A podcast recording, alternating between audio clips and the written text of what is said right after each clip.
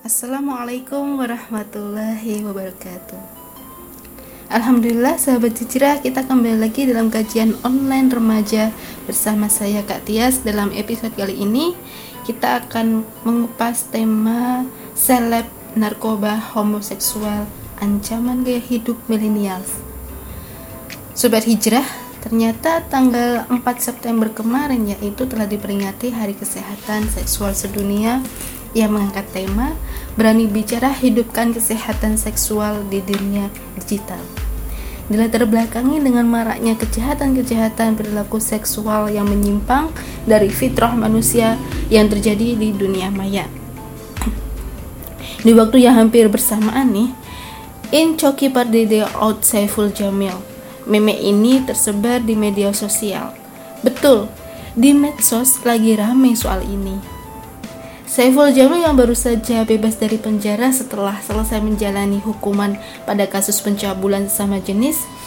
Dan yang baru nih ada Coki Pardede yang kepergok lagi nyabu sambil nonton video porno homoseksual. Terancam penjara juga tuh ada. Namun anehnya kok pas dia bebas malah ada pihak yang menyambutnya bak orang terhormat akhirnya kasus ini ramai muncul sehingga muncul penolakan-penolakan sampai dibuatlah petisi untuk menolak Saiful Jamil untuk tayang lagi di televisi. Tapi lucunya ketua KPI memperbolehkan Saiful Jamil tayang lagi di layar televisi dengan dalih untuk edu untuk apa namanya edukasi bahaya predator. Padahal kasusnya adalah keburukan dan kejahatan. Pendek kata, dihukum karena perbuatan yang tercela. Ada yang aneh dengan cara berpikir sebagian masyarakat kita ya. Lain Saiful Jamil, lain pula Coki. Komedi komedian yang sering melecehkan dan menghina agama Islam dalam konten lawakannya ini dipergok polisi. Akankah dia dipenjara? Kita lihat saja nanti. Coki Pardede juga ternyata banyak yang bela-bela ya. Aduh ini pada konslet ya pola pikirnya. Mereka yang tercela malah dibela, yang terhormat seperti ulama malah dihina. Ini jadi dunia terbalik ya. Perilaku menyimpang.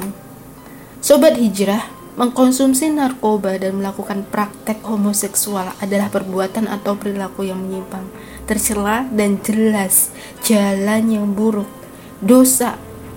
Itu sebabnya kita akan memandang aneh bin heran kepada orang yang mengidolakan para pelaku maksiat atau perbuatan yang menyimpang lainnya.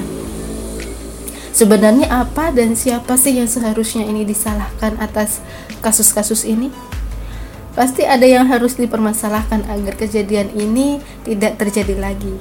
Apakah fenomena ini adalah salah laki-laki karena yang terlalu nafsu sehingga melakukan penyimpangan ataukah saking bebasnya manusia untuk mengekspresikan perilakunya?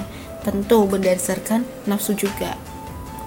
Sahabat hijrah, gini, sebenarnya kedua pertanyaan di atas itu adalah permasalahan yang saling berhubungan. Loh, kok bisa? Nah, sebelum kita bahas lebih lanjut, coba kita muhasabah dulu sedikit ya tentang apa uh, yaitu tentang bahwa aturan hidup yang telah Allah berikan kepada kita itu pasti sesuai dan menjadi jawaban terbaik dari setiap permasalahan hidup kita. Setuju? Pastinya setuju dong. Nah, coba kita renungkan bersama. Jawaban atas problem kehidupan manusia yang benar itu harus berdasarkan wahyu yakni Al-Quran dan Al-Hadis. Tentu saja, sebab syariat Islam adalah aturan yang benar dan menyelamatkan. Maka setiap persoalan itu harus dicarikan jawabannya. Dan pasti jawabannya pun terbaik dari Al-Quran dan As-Sunnah. Dan tentu saja wajib diyakini sebab ini kaitannya dengan keyakinan kita sebagai muslim kepada Allah Subhanahu wa taala sebagai musyari yaitu pembuat hukum. Nah, kalau kamu sudah yakin bahwa aturan Allah lah yang menjadi jawaban dari setiap permasalahan kita e, di dunia ini, maka kamu seharusnya juga yakin bahwa kerusakan yang terjadi di dunia ini adalah akibat dari kelalaian kita sebagai manusia dalam menjalani hidup. Setuju? Pasti setuju. Loh, ini gimana sih, Mbak? Kok pembahasannya agak ngelantur gitu ya? Eh, tunggu dulu.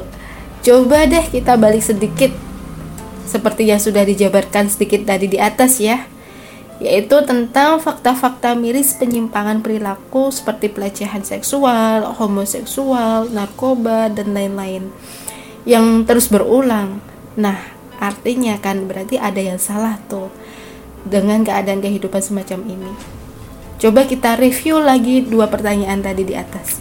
Apakah fenomena ini adalah salah so salah laki-laki karena yang terlalu nafsu sehingga melakukan penyimpangan ataukah saking bebasnya manusia untuk mengekspresikan perilakunya tentu berdasarkan nafsu juga hmm jadi pertanyaan-pertanyaan tadi itu sebenarnya memang nggak bisa langsung dijawab mana yang salah karena yang salah itu adalah keadaannya.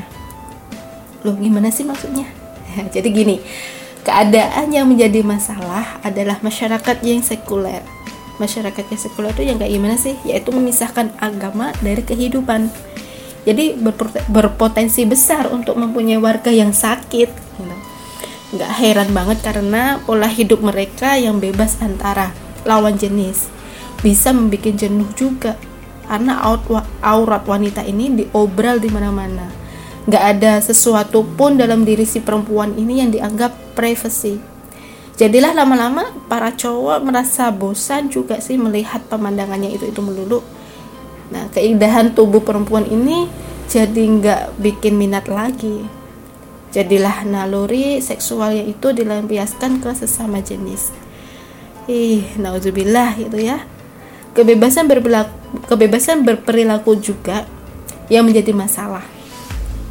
Yap, karena merupakan salah satu pilar hak asasi manusia yang diatur dalam negara demokrasi yang menjadi dasar dan pedoman mereka untuk bebas berperilaku.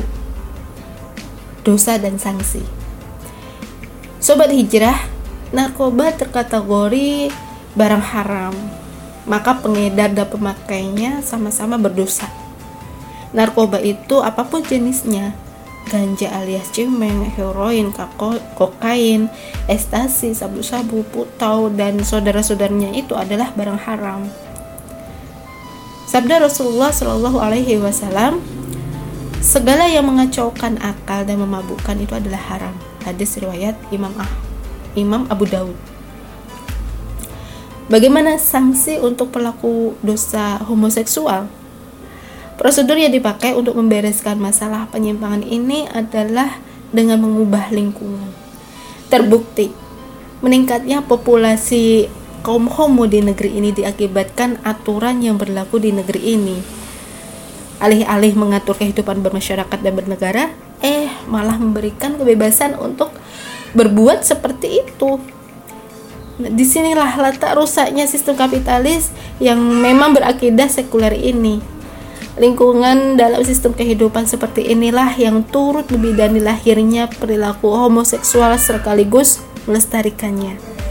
Seharusnya setiap kejahatan, apa pun itu bentuknya, kudu ada sanksinya. Dan dalam pandangan Islam, homoseksual adalah kejahatan.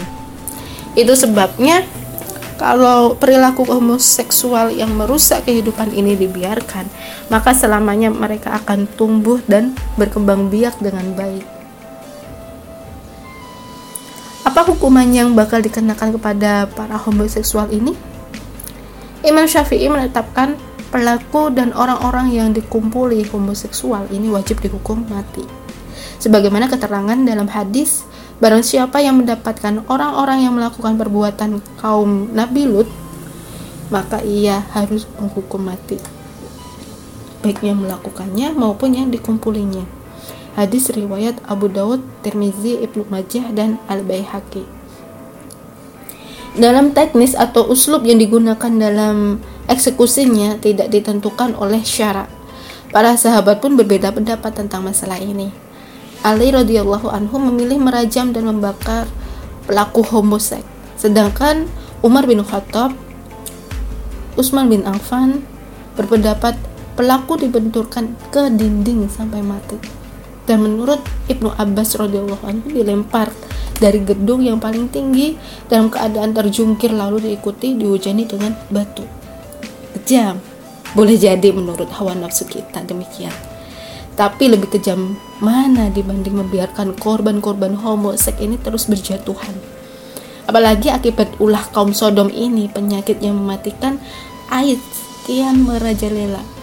Lagi pula sebagai seorang muslim yang beriman, kita wajib mentaati segala ketentuan yang telah ditetapkan oleh Allah dan Rasulnya.